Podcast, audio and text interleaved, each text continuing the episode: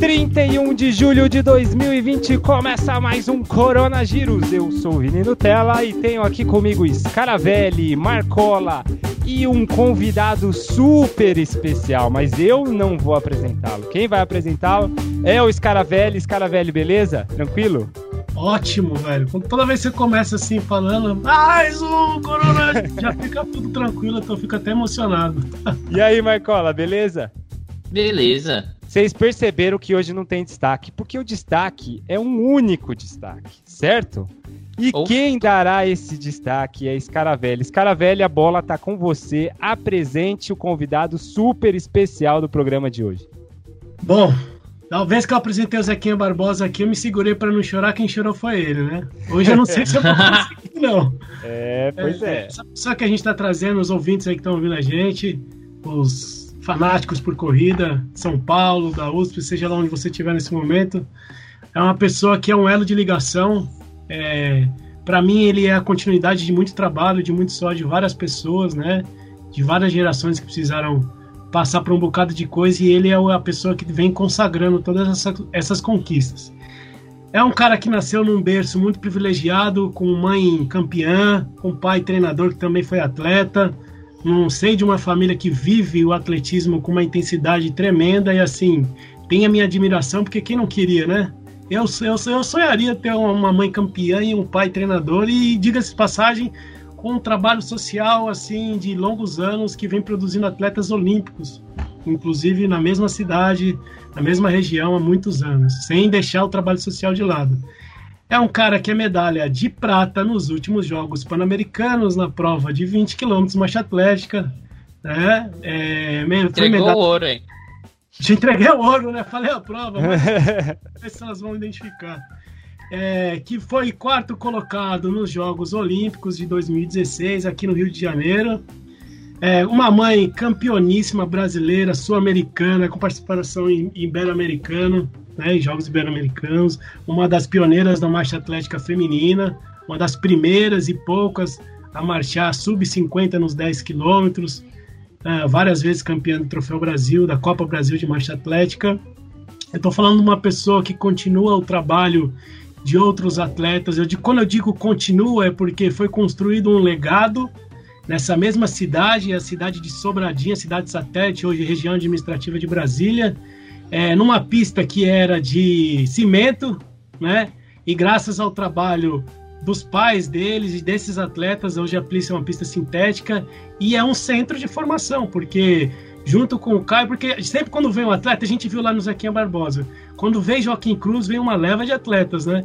Então, quando vem Caio, vem uma leva de atletas também que conquistaram trabalhos importantes, muito emotivados por conta do trabalho também feito com o Caio e das conquistas deles. Então, eu tô falando de Caio, de Oliveira, Sena Bonfim. Caio, tudo bom? Tudo bem, graças a Deus. É um prazer estar aqui. É muito legal quando vai contando as histórias, né, o currículo. Fico feliz é, e quero agradecer o convite. Obrigado pela oportunidade de poder falar um pouco da nossa história e falar de atletismo e falar de esporte é sempre muito gratificante. Eu agradeço o convite e estou muito feliz de estar fazendo essa participação. Bom, seguinte, quando tem convidado especial, a gente se empolga, a gente sai do, do protocolo é, usual do programa. Então, Marcola, tendo pergunta, você puxa, você chama aí. Scaravelli, tendo pergunta. A gente já tem um, um, apanhado de pergunta cada um, né? Então a gente Sim. vai tentando botar em ordem cronológica as coisas aí, e aí vai, vai se ajeitando, certo? Scaravelli, quer começar?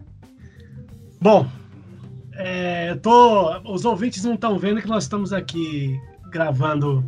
É, não estão vendo a imagem, não está ouvindo um podcast que é em imagem, mas eu estou aqui no meu fundo de tela, que é um uhum. personagem que o Caio é como se fosse esse, o elo de ligação desse personagem, que foi um dos importantíssimos é, marchadores que a gente teve, né?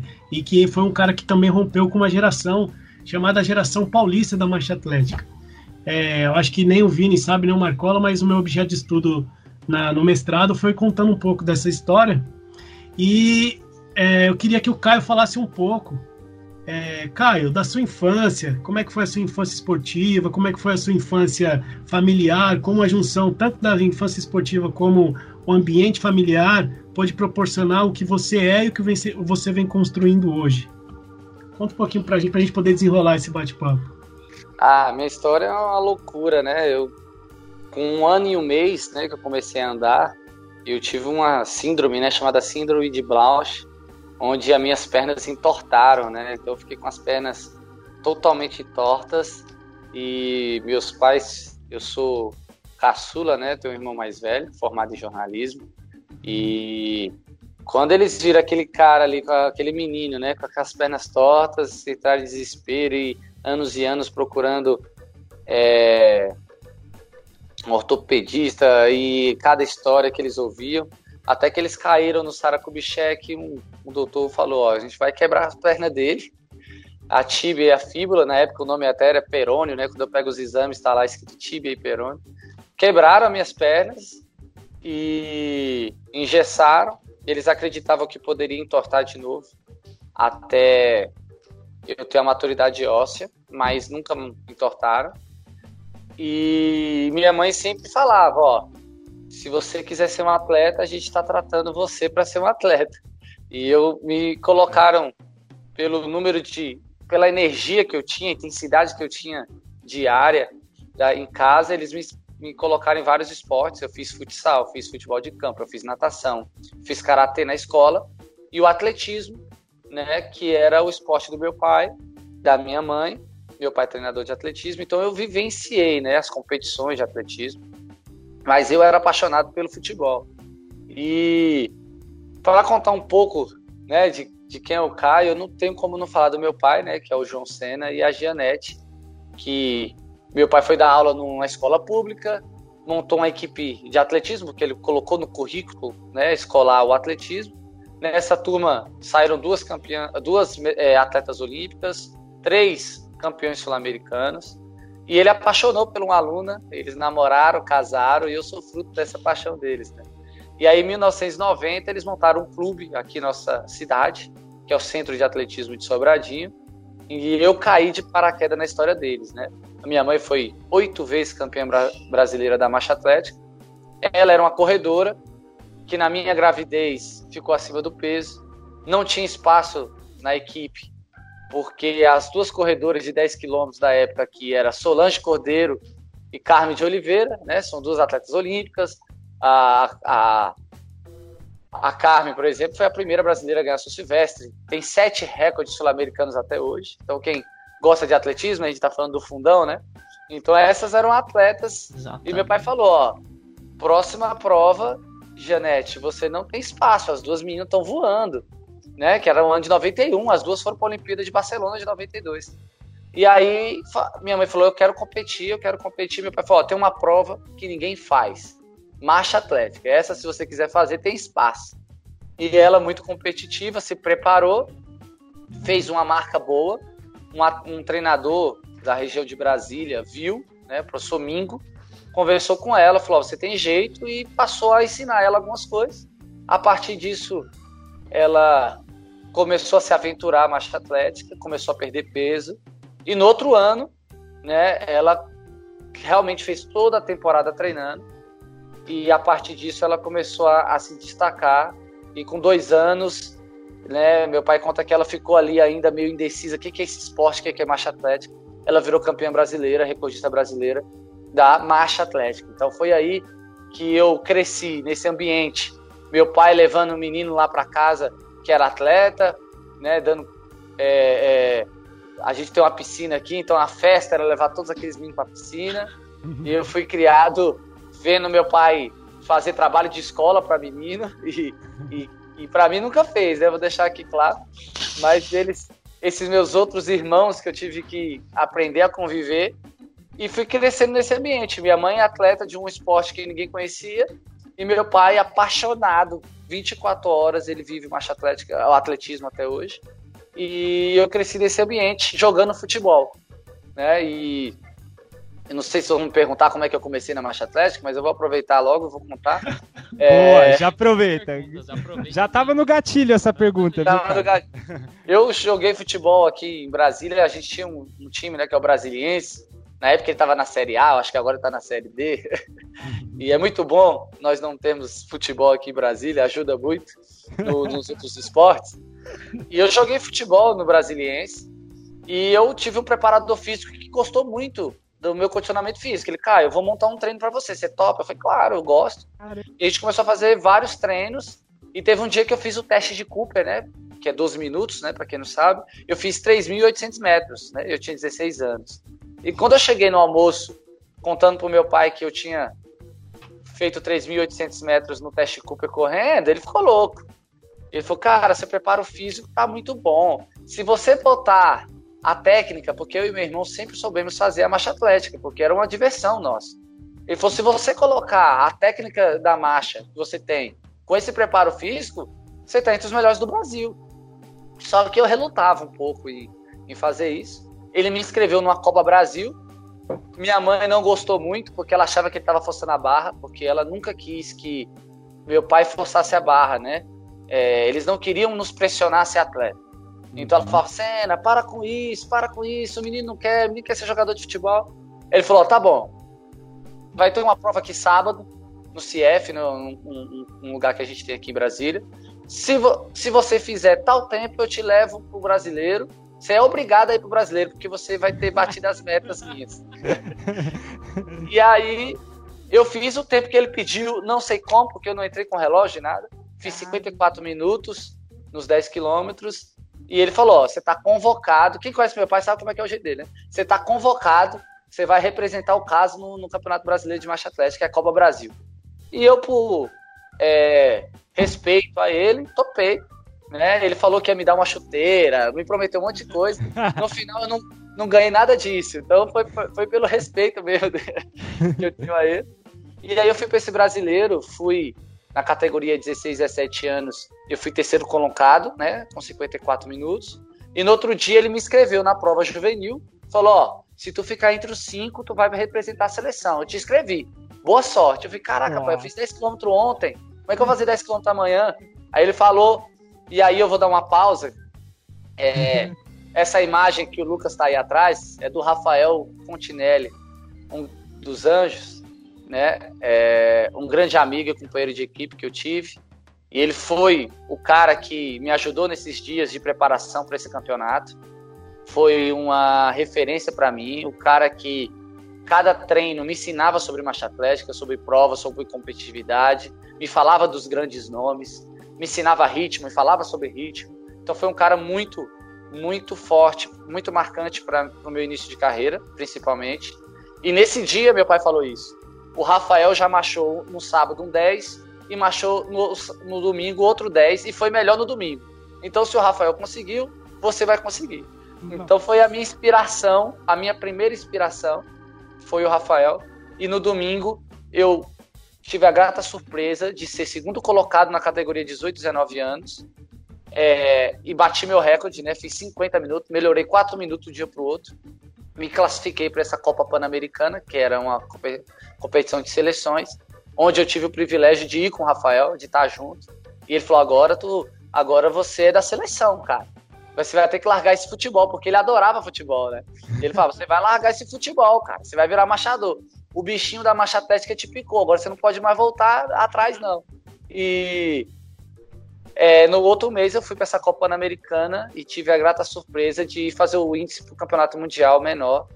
Então, resumindo, em cinco meses eu era campeão brasileiro, campeão sul-americano e décimo segundo mundo. E aí foi fácil trocar o futebol pela marcha atlética. E aí tive o privilégio de ser de fazer parte dessa equipe, que é o que é o caso e fui amigo do Rafael, de, de equipe, e de todos, é, minha mãe, ser treinado pelo meu pai. Foi assim que eu caí nessa história da marcha atlética. Desculpa Pô, ter falado muito aí, não, mas não, essa é a história. Fica à vontade, é fica à vontade. Na e teoria, já, o programa, se pudesse, era só você que falava, cara. exatamente, exatamente. Ô, Marcoli, e o Caio já me quebrou, porque eu já tinha um monte de pergunta que ele já, ele já, já Sabiamente ele já, ele, ele já emendou tudo, porque eu ia te perguntar o seguinte, cara. Normalmente, eu vou fazer o paralelo do, com o futebol, já que você usou também bastante futebol. Vamos pegar lá o caso da, do, do Romário e aí tem o filho do Romário. qual é a esperança em torno do filho do Romário, Romarinho? É que ele seja um novo Romário. Então tem sempre isso com alguém ligado a uma pessoa importante na família, você tem que ou igualar ou superar. E aí eu ia te perguntar é, quando foi que você percebeu ali? Qual foi aquele momento que você tinha percebido que, pô, eu também consigo ir bem nisso daqui? Mas depois dessa sua resposta, já ficou claro, né? Que você tinha muito, muito, muito, muito, muito talento logo de cara, né? Então, logo nesse comecinho você já se ligou que era, era o seu esporte, você tinha muito talento para aquilo, né? Foi logo no começo, não, não, não teve aquela preocupação, aquela insegurança por parte de você, né? É, é, essa pergunta é legal porque eu contei a história, mas você está perguntando o bastidor da história, né? Isso. O sentimento. Eu acho que é o mais legal da gente contar como atleta é, é o sentimento, né? É, eu não sabia onde eu estava entrando, mas eu sabia que eu estava ganhando. Então, caramba, eu tô ganhando, tô ganhando, eu tenho que continuar. E por isso que eu até citei o Rafael, porque ele era o cara que falava, cara, você tem que aprender a sair mais devagar, você tem que aprender a ter um ritmo, fazer todas as voltas parecidas. Ele foi me situando, né? E a minha mãe, ela nunca me deu pressão. Na verdade, ela pegou na minha mão e falou: Eu tô com você. Porque ela ainda era atleta. A gente fez essa Copa Brasil junto. Então, assim, ela estava terminando a carreira dela, porque ela tinha pegado, ter, tido uma hernia de disco, não estava conseguindo mais ter a performance que ela tinha. Então, ela não era minha treinadora, né? Era meu pai só meu treinador. Então, ela pegou na minha mão, como ela sempre foi, sempre fez, como aluno, como pessoa, e falou: Ó, oh, eu tô com você. E ela nunca criou essa expectativa. Tanto que é, a, ela chorava nas provas, ela, ela gritava, ela nunca conseguiu separar, né? Então ela sempre foi a mãezona. Então eu, eu falei, caramba, isso está muito legal. Aí você vai conhecendo outros países, né? E eu acho que. E, aí foi me jogando, né? A cada dia mais dentro do esporte, eu estava apaixonado, estava entre os melhores do mundo. E, e eu sou muito competitivo, muito competitivo. E eu queria sempre mostrar em cada prova o meu talento, né? O que eu podia fazer. Então, graças a Deus, ninguém me comparava com a minha mãe, porque ela, ela era adulta e eu ainda era menor e juvenil. Né? Uhum. Mas claro que quando você. Eu brinco sempre que a minha melhor versão, né? A melhor versão do Caio está em movimento. Então eu acho que é aí que a gente descobre o nosso dom. É quando a gente está por inteiro em alguma coisa e a gente se sente tão bem, né? Tão, tão lúcido. As melhores decisões que eu tomei na vida, eu tomei treinando ou, ou competindo, porque a cabeça, você tá ali no seu ápice, né? Então foi aí que eu descobri que eu era apaixonado por isso. Né? A competição não era um problema para mim. Né? Aquele desafio, ele me fazia ter sentido. E aí eu fui descobrindo, cara, eu sou um atleta. Porque o futebol não te dá isso. O futebol te dá um senso coletivo, é óbvio que dá, uhum. mas ele é muito egoísta no ponto de vista de que você tem que chegar a ser profissional para ganhar dinheiro. E Exato. poucos defendem um clube né, com coração. E o atletismo, ou você faz com coração ou você não faz. Né? Principalmente a marcha atlética. Né? Quem recebe menos no atletismo? O, o marchador. Então você faz por amor. Você, você ir para a rua, é, é, você vai ser, ser, ser, xingado, você vai ter uma chacota. A, a, família não entende ser atleta, né? É igual ser artista. Né? Acha que o cara não quer nada com a vida. Então, fazer o, o atletismo você tem que querer muito. Então, quando eu vi que aquilo era para mim, eu tive que vencer vários leões, não, não só na pista, mas fora da pista. Mas foi esse momento que eu descobri, caramba, eu quero isso para minha vida, eu quero ser um atleta e eu vou até o final para ver o que, que vai dar. E foi aí que eu comprei essa briga. Eu tinha 17 anos quando eu tomei consciência de onde eu estava de verdade e que eu podia levar a marcha atlética a outro patamar. Né? Excelente, excelente. excelente. Marcola, manda aí. Vini quebrou todas as pernas de todo mundo. Se o Caio contou um monte de coisa, o Vini fez várias perguntas que eu também já ia fazer e já me quebraram total. Eu acho que um dos pontos bem legais que chegou a levantar, Caio, era o ponto de que é, sua família, vamos dizer, de algum jeito, ela não te forçou de fato a entrar pro esporte. Isso foi uma decisão própria. Eu acho que isso é uma coisa bem legal, porque assim como o Vini comentou, às vezes ocorre essa pressão externa alguma coisa desse tipo, e a pessoa acaba entrando, às vezes não é tão cedido e vem aquele monte de crítica. Então eu diria que esse acho que é um, achei um ponto bem legal de se comentar. E aí, como o Vini perguntou tudo, também já foi tudo, eu vou perguntar outra coisa, que é mantendo nessa questão do, do sentimento, já que você falou tanto de poxa, eu vi que eu tava aqui, eu gostei muito da, do esporte, sou um atleta. Eu ia te perguntar qual seria talvez o momento que você achou mais assim excepcional em ser atleta que você teve né, por enquanto na sua carreira. É, caramba, é, tem vários momentos legais, né? Porque tem a, o intrínseco, né? Tem o do, do, do, público, tem o da mídia, né? Tem os dos resultados, que é os que valem. É, põe um de cada um, põe um de cada um, cara, a gente deixa.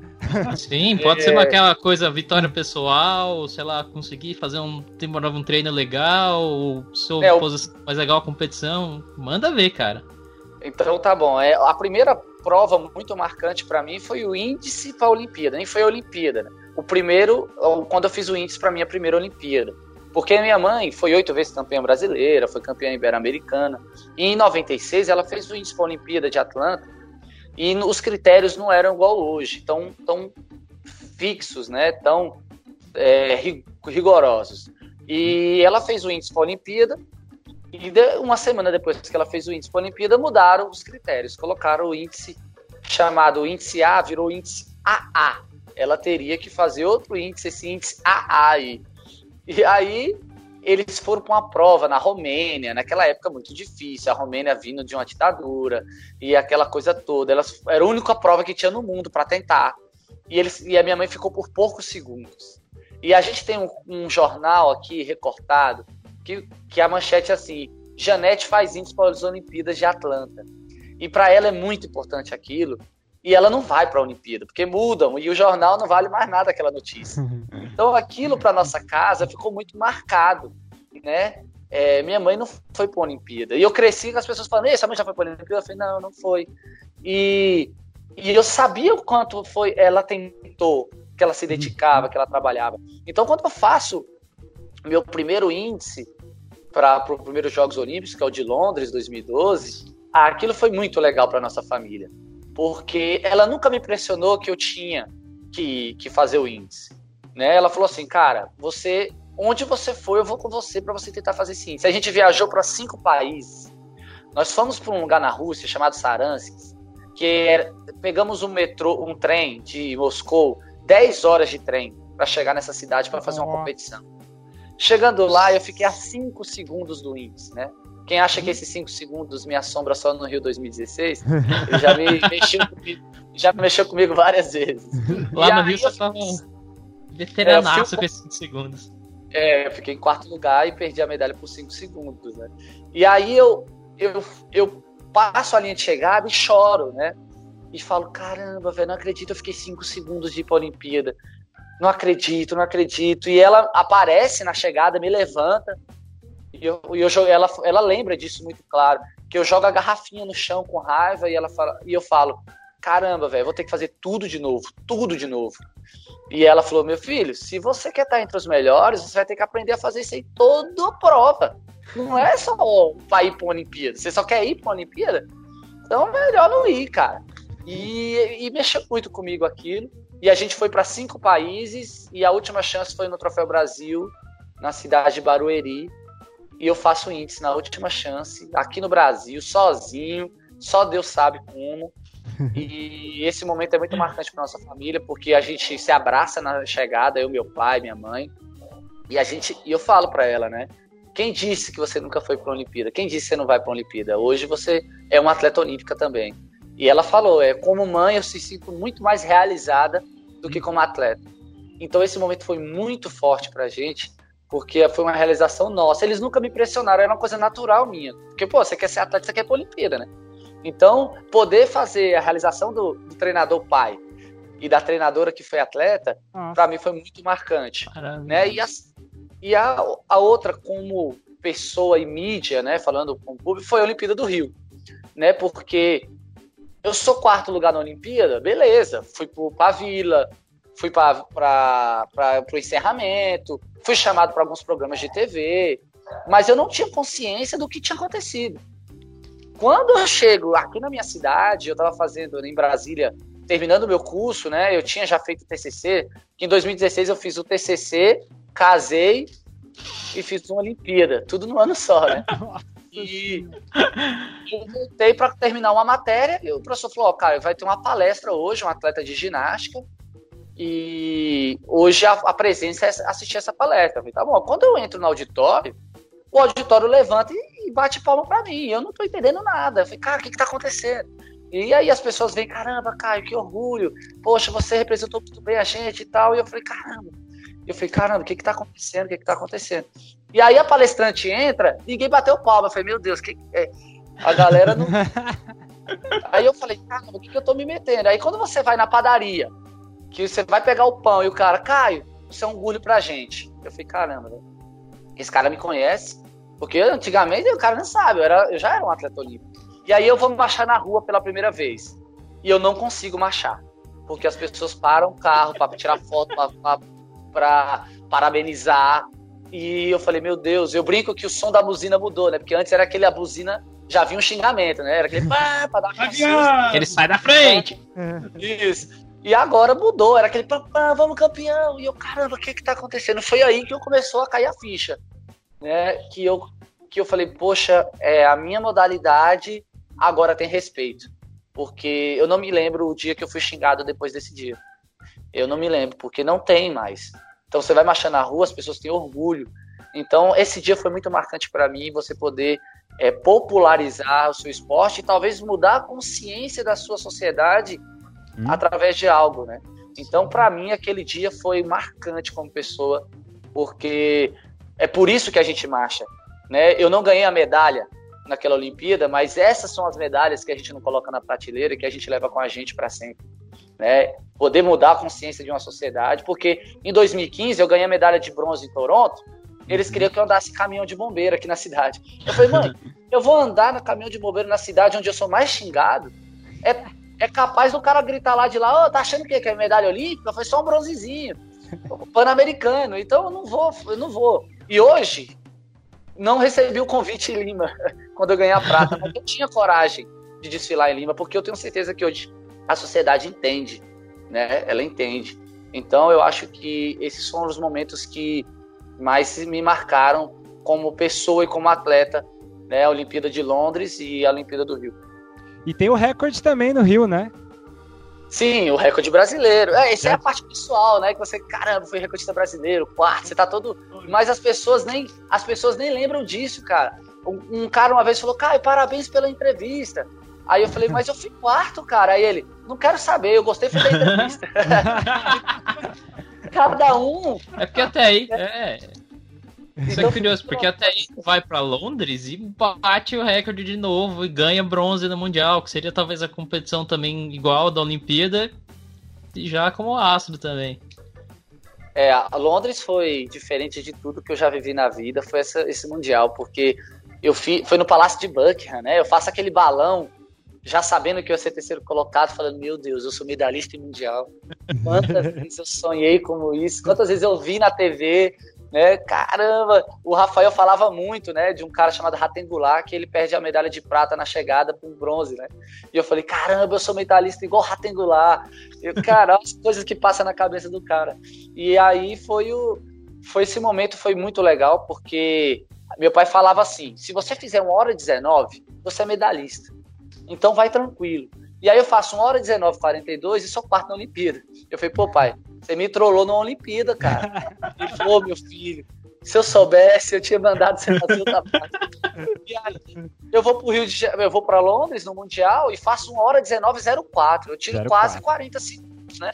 De, de diferença para conseguir um bronze. Quer dizer, não era só um 5.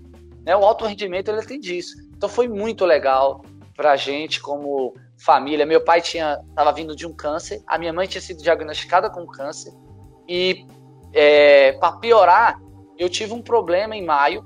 Eu tive um teste antidoping positivo de um comprimido de vitamina de ferro, B12 ferro, que estava contaminada com diurético. E aí eu recebo um e-mail. Você teve um problema no seu exame antidoping. Ah, caramba, como é que eu vou fazer isso? E aí você vai provar, você vai para advogado. Eu fui inocentado, graças a Deus. Pude ir para o Mundial, que o Mundial foi uhum. em agosto. Eles botaram a minha pena para outro momento, porque eles respeitaram. E no atletismo tem uma regra, a WADA, né? Que todo atleta é responsável por tudo que ele toma. Então eu tive uma punição educativa de seis meses. Então eu estava no Mundial cheio de olhares, meus pais doentes, porque os caras acham que a gente tá preocupado é com essas coisas. E eu, meu, meus pais doentes, hum. meu pai não pôde ir para Londres porque estava fazendo um tratamento aqui, né, de radioterapia. E eu tô ali com a minha mãe e com os comentários das pessoas, né? Porque as pessoas, é, é foi pego, você não é bom, é, descobrimos porque você chegou tão longe. E ali era o momento de eu falar, eu tenho que calar a boca de todo mundo. É aqui a minha oportunidade. Porque aí ela falou, você vai para o Mundial. Porque eu fiz 18 exames antidoping, além dos passaportes biológicos, exames de urina, exames de sangue, para provar que meu corpo nunca teve nada que me beneficiasse. E a própria UIAF me inocentou. Ela foi minha própria advogada. E aí eu falei, cara, se Deus está me dando essa oportunidade de sair nessa prova, aqui é a grande chance. E aí eu saio com a prova Caio contra Caio. Tanto que você pode olhar lá, você não vai 15 quilômetros de prova, você não vai me ver. Porque eu tô ali, sozinho, só eu e eu, eu e eu. Eu falei, cara, daqui a pouco eu dou o bote, porque eu vou voltar para casa com essa medalha. E foi muito legal. Quando eu passo ali de chegada, eu encontro minha mãe deitada no chão chorando, porque ela não acreditava, cara. E aí bateu o recorde brasileiro. Aquele dia foi muito especial para nossa família. E, e, depois do que a gente tinha passado na Olimpíada, né, do, em questão de resultado, ali foi um tapa na cara de todo mundo do que a gente estava uhum. ouvindo. Você sabe que realmente escuta isso. Tem os que apoiam, os que acreditam, né? E os que não acreditam. Né? E, então ali era o momento de eu provar que fisiologicamente eu era limpo, estava limpo e que eu sou medalhista mundial dentro desse momento todo adverso. Então foi muito legal. Eu acho que vou ganhar outras medalhas mundiais, mas igual essa, ela vai ter um lugar reservado na nossa vida aqui em casa, porque ela é diferente de, de tudo que eu já tinha passado. Tanto que eu não botei em quadro, ela não é guardada em nada, ela tá na caixinha, todo colégio que eu vou, entrego. Ela é amassada, porque um aluno deixou cair. E eu falo, essa medalha para vocês poderem tocar, sentir. e eu conto, conto essa experiência para dizer que todo mundo passa por dificuldade, mas se a gente acreditar e a gente manter o foco, a gente pode trazer essas medalhas para casa e aí ela já está até oxidada. Né? E essa é engraçado, eu não posso perder a oportunidade, que ela é engraçada porque o Bolt ganha medalha de bronze nesse Mundial, né?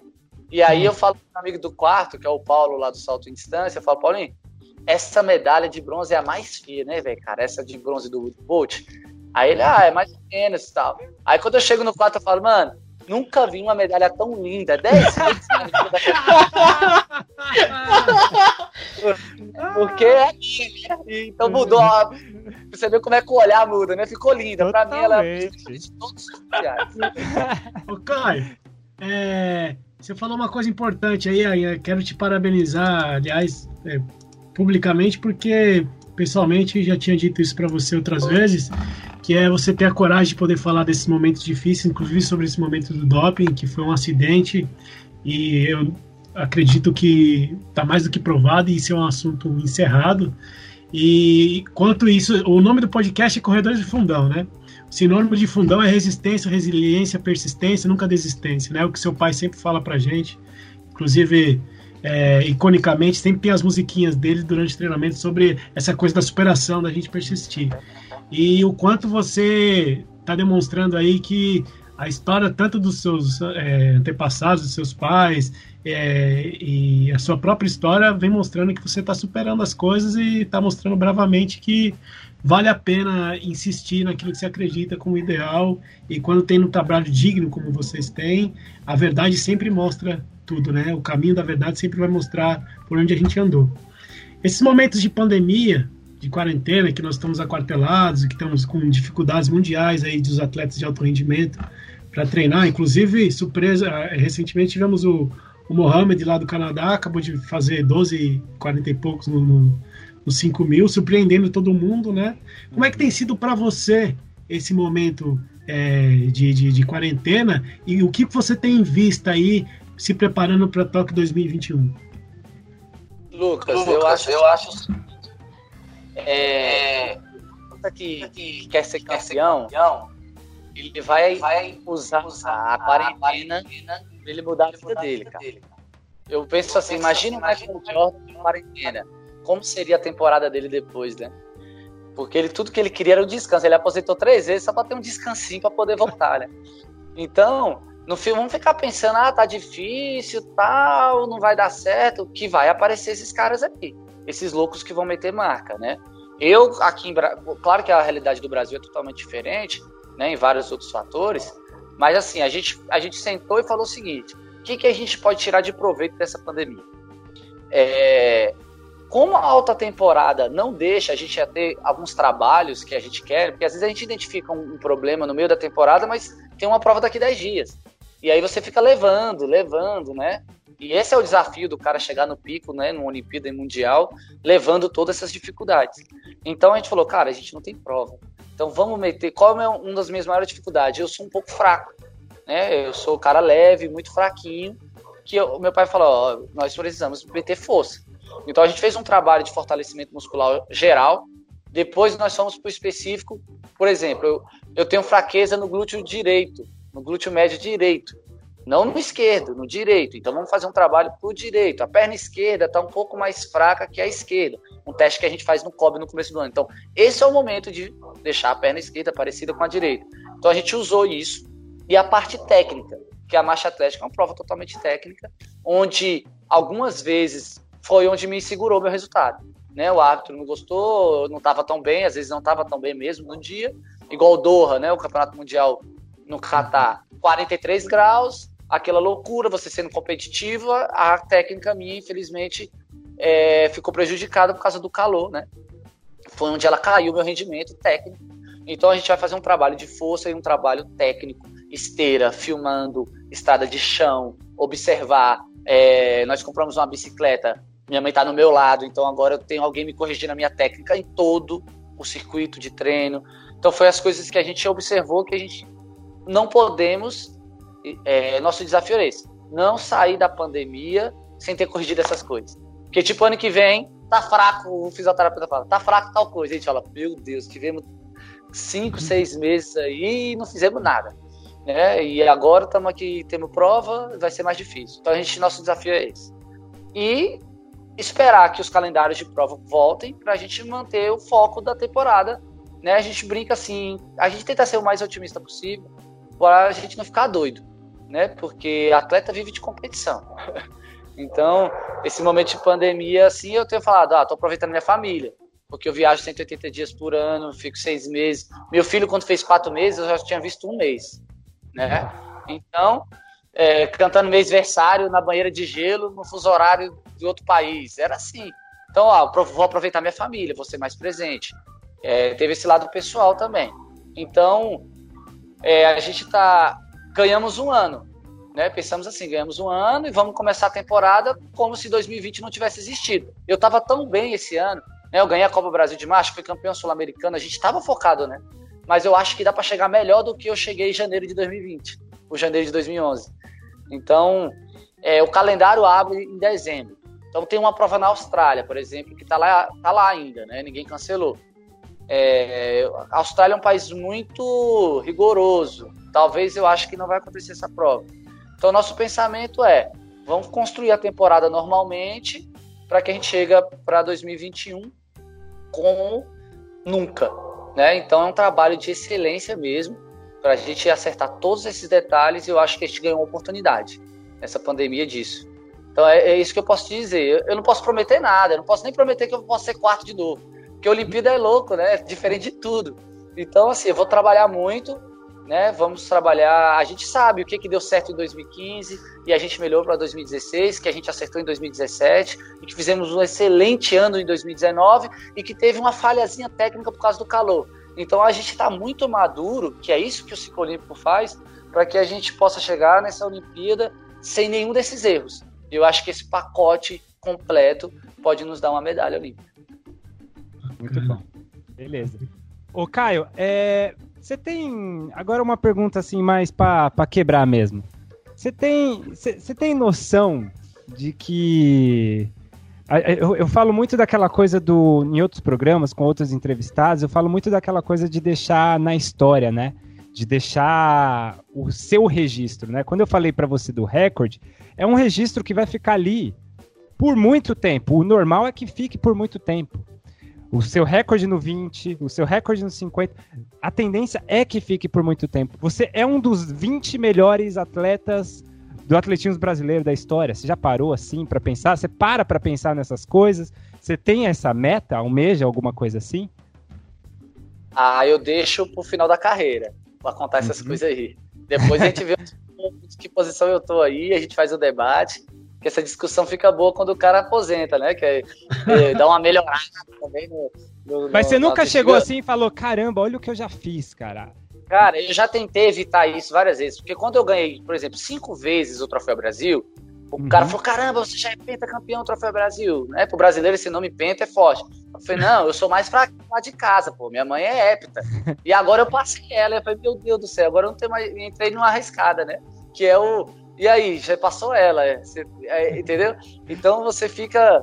É, eu tento fugir um pouco disso, né? Porque senão vira uma distração, né? Hum. A gente fica pensando e, e, a gente sabe que tem que trabalhar muito para que a gente continue melhorando, para que a gente chegue nesse patamar ainda mais.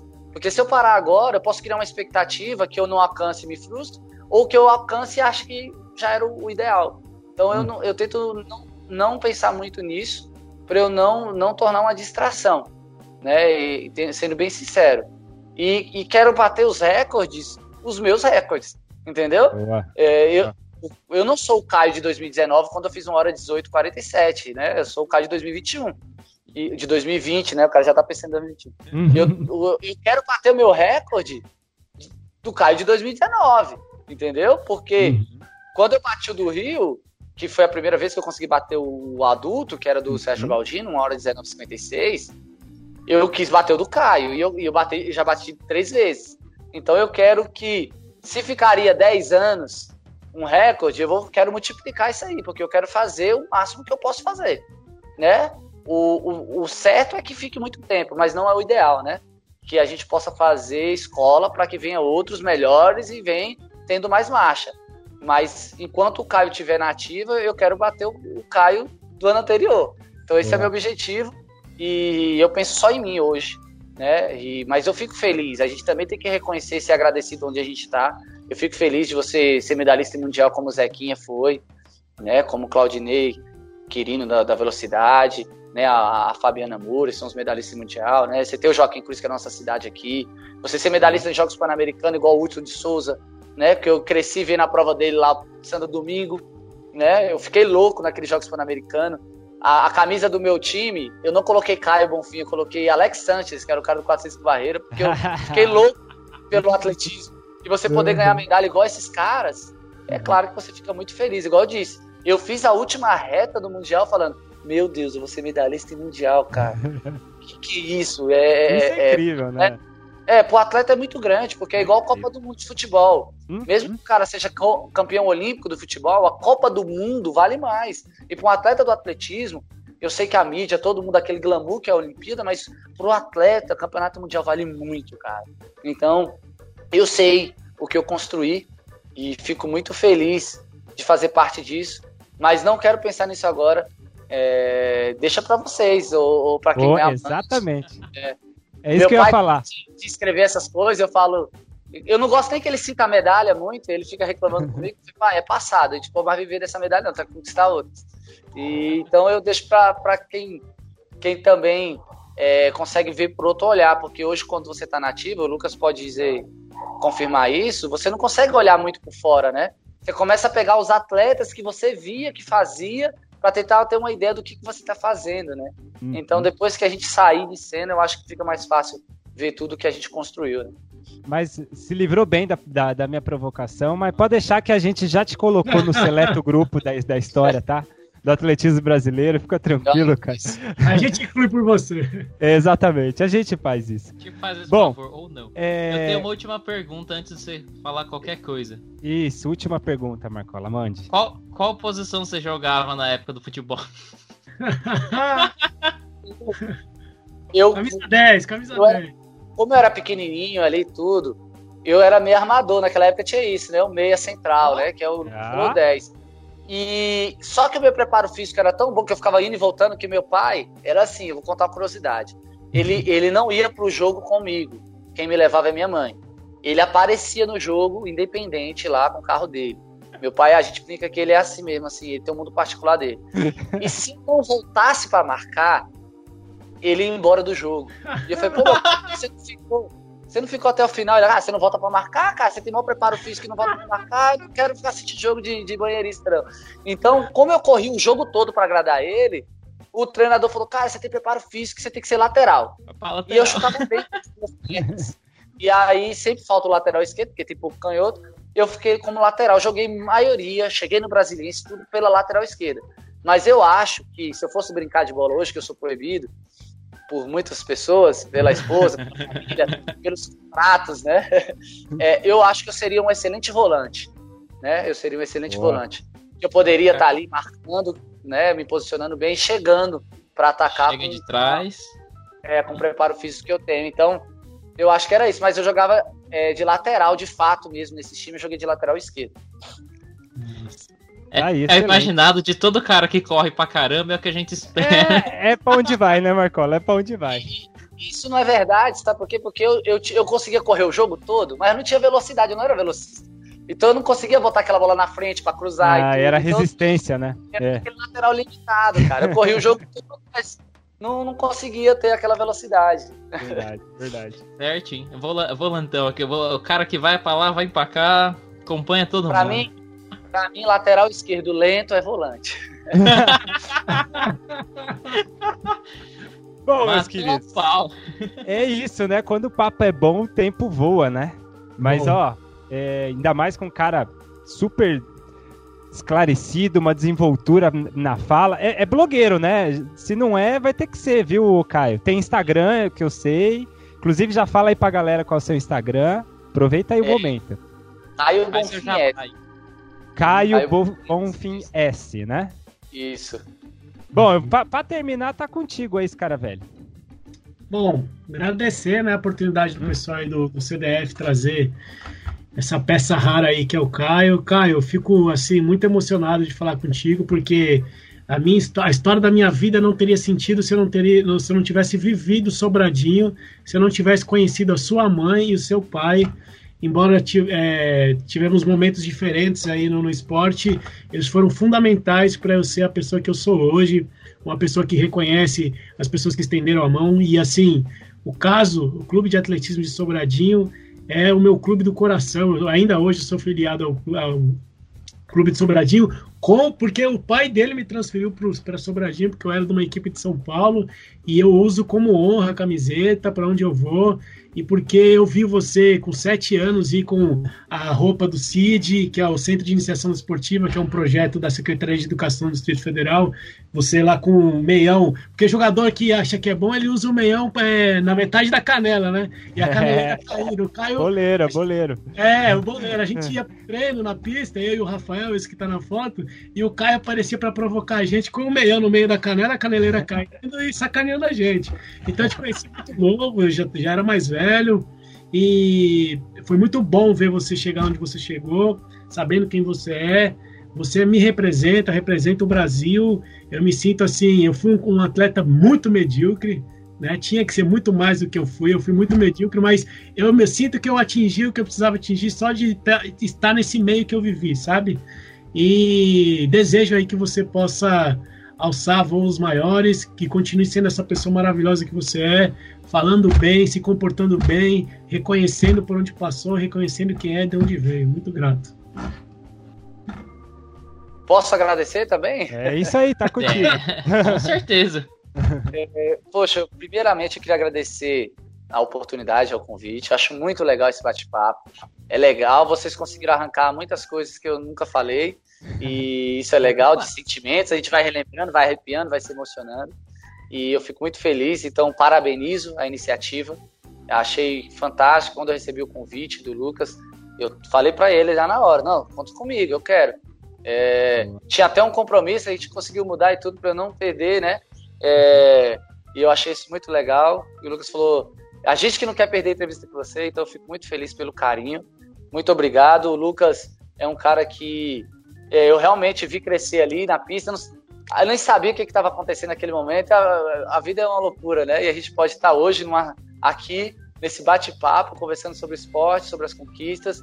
E o Lucas foi uma pessoa muito importante para mim, porque em 2014 eu recebi um convite de ser de uma, uma, empresa de calçada americana, né, que é a Skechers, de ser patrocinado por ela. E eu falei, ah, legal.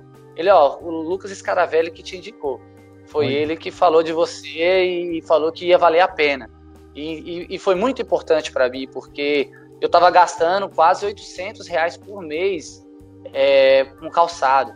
E, e, foi muito legal, porque, claro que naquele mesmo ano eu, eu, tive a parceria com a nutricionista, mas a partir daquele ano me ajudou na minha qualidade como atleta, né, de, de, de dores, de algumas mini lesões, e o calçado foi fantástico para isso, porque eu me apaixonei pelo tênis, né, tive essa parceria até 2019, fiz o recorde brasileiro com ele, hoje eu estou uma parceria com a New Feel, mas foi o Lucas que me levou e foi onde deu um start, né?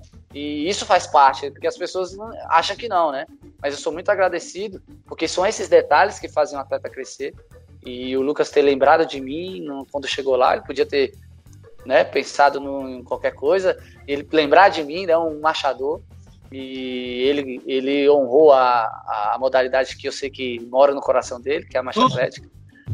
E fico muito feliz. Queria, assim, eu não posso deixar de falar, né, que a gente falou do nosso clube, a Caixa, né, que é a nossa patrocinadora oficial lá do clube, a Master, a que nos ajuda, a que nos faz alimentar os meninos, calçar os meninos, que ajuda a gente a viajar, né, e, e todo o apoio da Secretaria de Esporte de Brasília, da, da minha Confederação Brasileira, do meu Comitê Olímpico, e da Caixa que nos faz isso, né, e hoje eu tô com a New Feel, né, que é uma, uma empresa que é ligada a Decato, que faz tênis só para marchadores, né, então por Olha. isso talvez muitos não conhecem, então ela tem um modelo só para marcha atlética, mas tem para corrida também. Então eu não podia deixar de citar essas pessoas porque, né, os, a nutricionista, a Érica, é, o Cassiano e o Dr. Tiago da fisioterapia, Dr. Julian, que são esses caras que nunca cobraram nada para me atender e faziam chegar lá. Né? Então eu não posso deixar aqui de, de agradecer todo mundo que faz parte disso. Então, galera, obrigado pela oportunidade. Desculpa, eu sei que eu falo muito, eu não sei se era, era para falar Excelente. muito. Excelente. Perfeito. um presente pra sucesso. gente, viu? Sucesso para vocês. Não posso deixar de desejar sucesso. Que Deus proteja vocês nesse momento difícil. Que a gente possa ter muita saúde. Que nossos valores estejam direcionados nas, nas coisas certas. E toquem aí o barco do que vocês estão fazendo. Sou fã, quero assistir os próximos podcasts e vou atrás do, dos antigos, né? Boa, isso aí. Boa. Divulgar e eu sei que com vocês. Tenho certeza que o bate-papo foi bem legal. Então, gente, de coração, muito obrigado. Foi um prazer. Contem comigo, tá bom? Valeu. Valeu, Caio. Valeu a gente demais. que agradece. Gente que agradece. Um cara que, como a gente disse, é um cara muito importante na história do, do, do Brasil, do atletismo brasileiro. E vai ainda trazer muita coisa boa pra gente. Sem pressão, Caio, mas vai trazer muita coisa boa pra gente, viu? É isso, tá meu querido amigo ouvinte CDF, eu agradeço a você que ouviu esta bagaça onde quer que você esteja. Valeu e tchau!